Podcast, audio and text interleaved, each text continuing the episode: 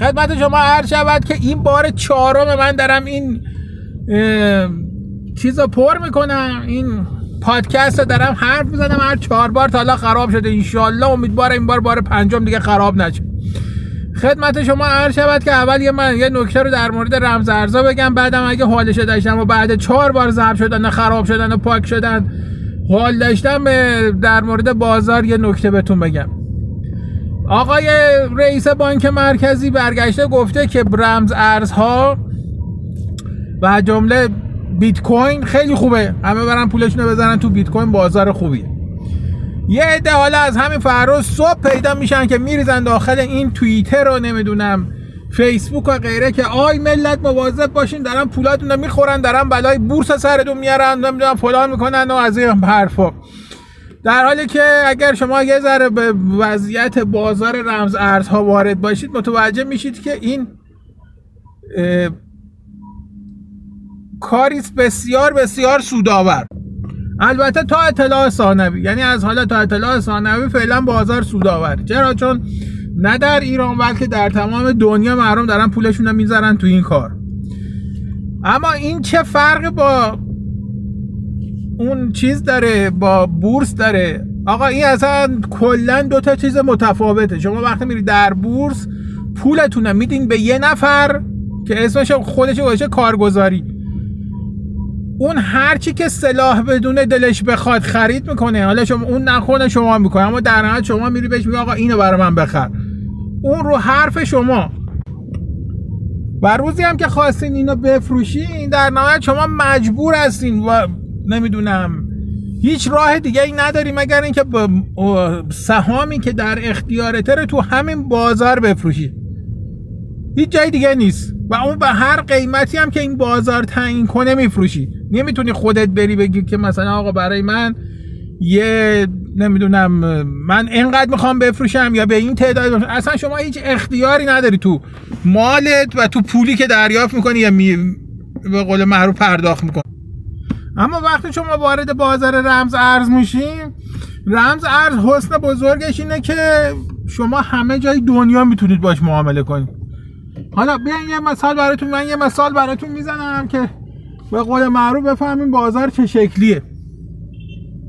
فرض بگیرید این جمهوری اسلامی خودش رو هلاک کرده تیکه پاره کرده اومده شروع کرده به بیت کوین تولید کردن. ماینینگ کرده. توی این مدت خودش تیکه پاره کرده باشه. تمام برق ایران کشیده باشه. تمام برق ایران کرده باشه. بیت کوین یه چیزی حدود مثلا حالا حد اکثر هزار تا دونه بیت کوین داره. هر بیت کوین الان امروز صبح من قیمت چک کردم یه میلیارد و 290 میلیون تومن قیمتشه. شما بگیرین یه میلیارد و 300 میلیون. هزار تا هزار یه میلیارد و 300 میلیون یه چیزی میشه نزدیک 13 هزار میلیارد تومن. یک و سه دهم تریلیون تومن مثلا. این یک و سه دهم تریلیون تومن خیلی کمک به جیب حکومت می‌کنه. طبیعیه. کسی نمی‌تونه منکر این بشه. اما یه حسن بزرگم داره. یعنی شما وقتی اومدی اینا خریدی این بیت کوین هر مقدارش. اصلا یه ده تا بیت کوین می‌خری یا میای مثلا پولت می‌ذاری. نمی‌دونم. اصلا ساتوشی می‌خری. خوردهش می‌خری هر چقدر. اصلا با 50 هزار تومن میای وارد بازار میشه پنج... معادل 50 هزار تومن بیت کوین می‌خری. شما معادل این 50 هزار تومن بیت کوینی که خریدی و یه والتی درست می‌کنی دانلود می‌کنی مثلا یا یه والت سخت افزاری می‌خری و این پول میرزی تو والت خودت. تومن دادی پنجاه هزار تومن دادی. یک میلیارد سیصد میلیون تومن دادی. یه دونه مثلا بیت کوین خریدی. اما شما وقتی از ایران میری بیرون وقتی از ایران میری بیرون این بیت کوین تا تو هر جای کره زمین ببری معادلش مثلا 47 هزار 48 هزار 45 هزار 49 هزار دلار پول بد میدن. فرق با قضیه تو اینه. تو اینجا شما سهام صوفیان یه میلیون سهام صوفیان رو برده ببر مثلا دم نزدک تو امریکا. با کاغذ باطل یکی میدن. با دستمال توالت یکی یارش نمی‌دونم تمام سهام های بازار ایران رو ببر با کاغذ باطل یکی اما بیت کوین اینجوری نی. شما اگه یه والت خوب داشته باشی یه با والت معتبر داشته باشی می‌تونی. همین الان. که خیلی هم دارن همین کار می‌کنن. نمیان بگن اینا رو به شما. تومن میدن تو صرافی های داخلی. رمز ارز می‌خرن. هر نوع رمز ارزی. صد مدل رمز ارز. می‌خرن.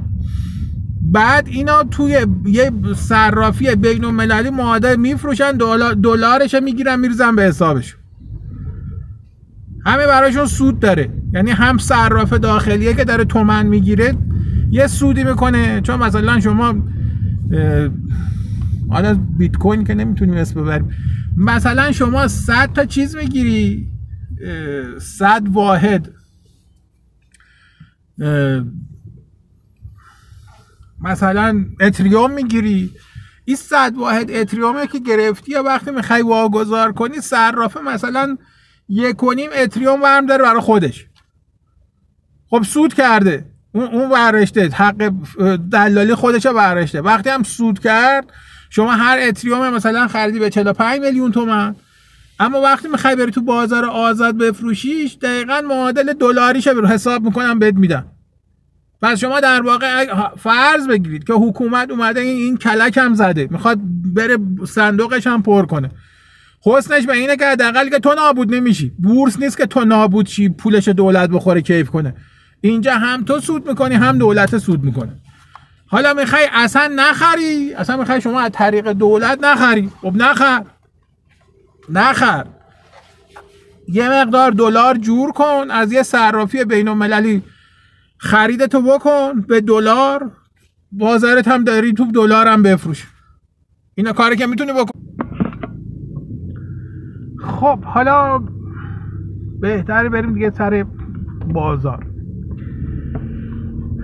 اگه تاریخ بازار ایران خونده باشی یا مثلا یه مقداری در موردش تحقیق کرده باشی متوجه میشین که این هیئت های معتلفه یا نبض بازار دستشون بود و در واقع رهبریت بازار ایران در دستشون بود تا از زمانی که تشکیل شدن تا سالها بعد از انقلاب.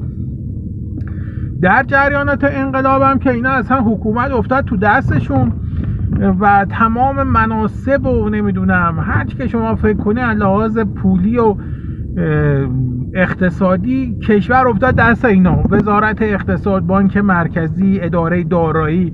نمی‌دونم همش دست اینا بود. هر جا که با پول سر و کار داشت اینا مونوپول دست اینا بود. یه مدتی بعد از پیروزی انقلاب هم اینا اومدن اصلا کلا چیزا برایشن کردن برای خودشون. این بنیادهایی مثل مثلا بنیاد شهید و بنیاد مستضعفان اینا شد در واقع انحصار تو دست اینا. و از همون اوایل انقلاب تا همین امروز که ما داریم صحبت می‌کنیم ریاست این بنگاه های مالی اصولا دست این معتلفه یا بود.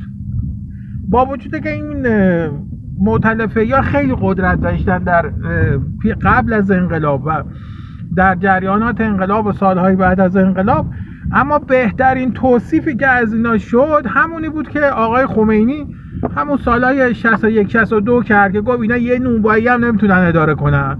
و بعد تاریخ نشون داد که دقیقا اینا دریق از حیف از یه نونوایی اینا نونوایی هم نمی‌تونن اداره کنن واقعا. حالا اما خب بالاخره تمام مملکت دست اینا بود.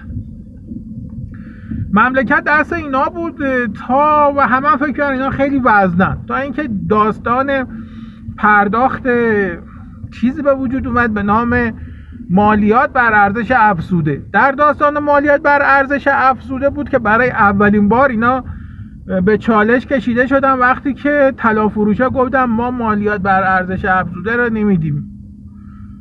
و بعدم کرکرها رو کشیدن پایین در رو هرچی این معتلفه یا خودشون رو تیکه پاره کردن با طلا فروشا خلاصه اینا رو کفش خودشون هم حساب نکردن. و اونجا بود که وزن و ایار اینا مشخص شد. یعنی معلوم شد که اصلا اینا تو این مال این حرفا نیستن. اصلا مال این حرفا نیستن.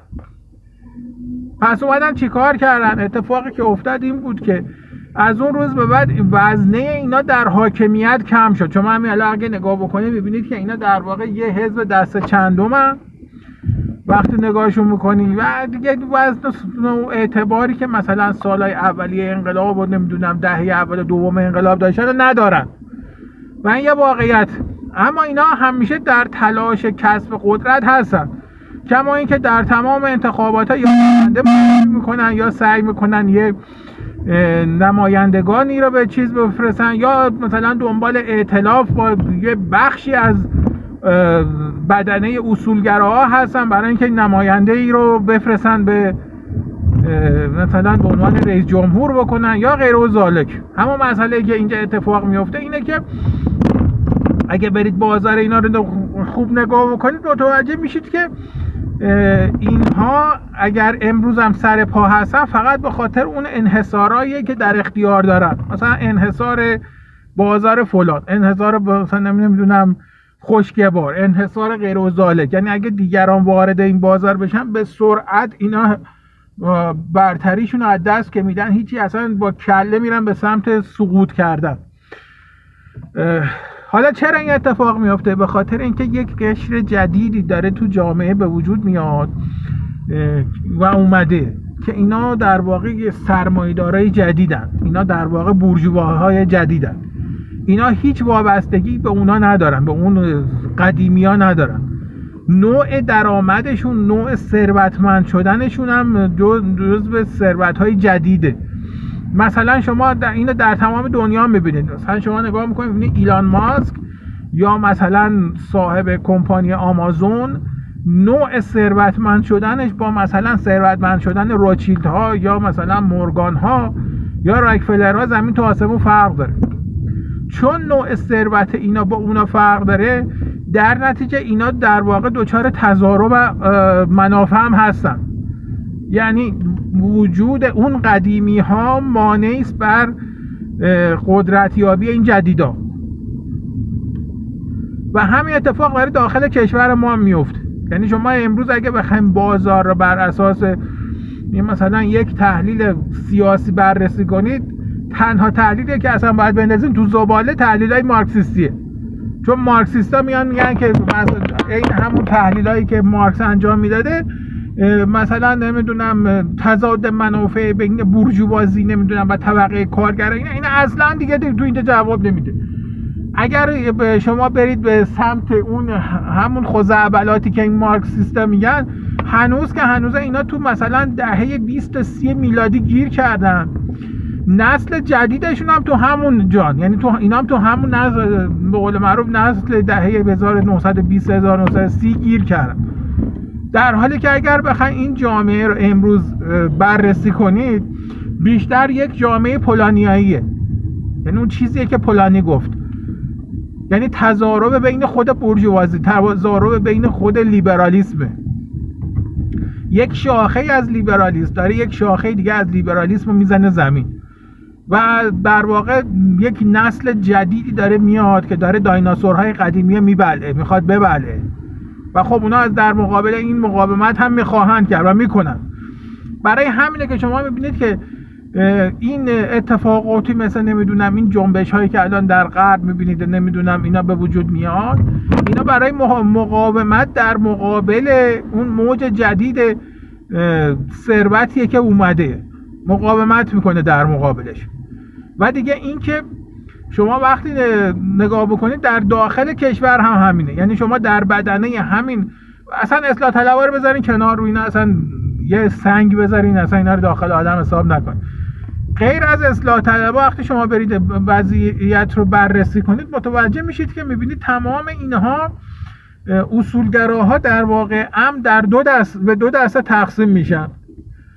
به چند دسته تقسیم میشن؟ اما دو دستهشون که در زمینه های پولی و مالی رفتار دارن اینها دقیقا همین مسئله رو دارن. یعنی یه نسل جدیدی از اینا به وجود اومده که این نسل جدید تضارب منافع داره با اون نسلی که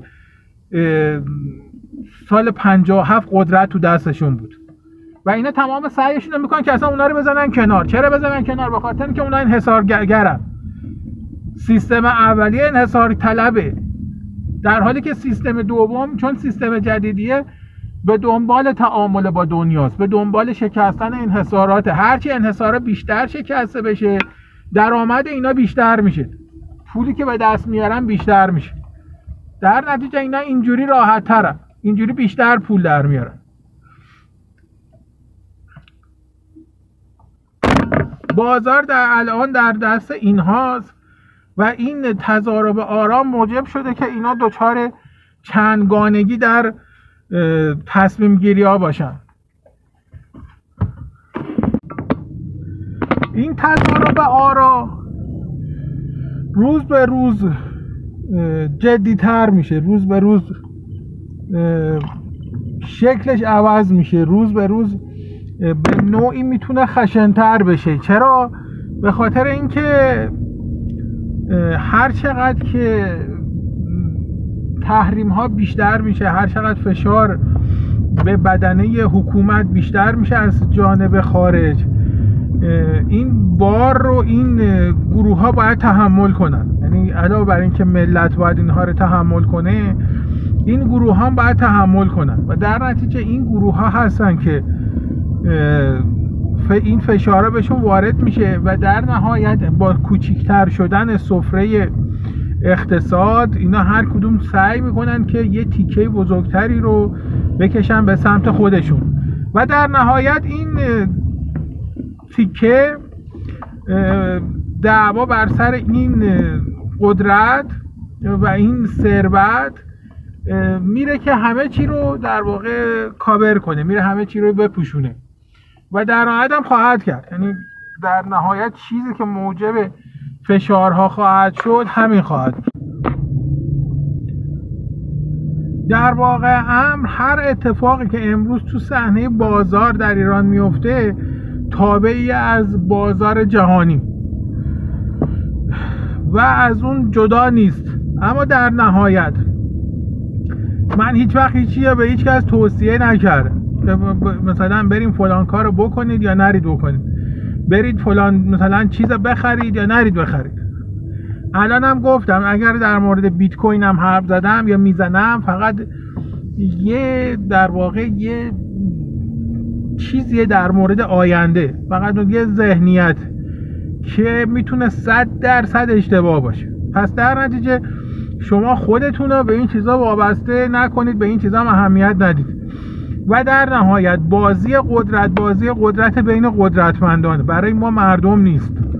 و در نهایت ما این وسط در واقع فقط سیاهی لشکری هستیم برای پر کردن صندوق ها پای صندوق ها رفتن. و در نهایت رفتن و نرفتن ما هیچ توفیری در اون چیزی که باید انتخاب بشه یا اون چیزی که باید اتفاق بیفته نداره.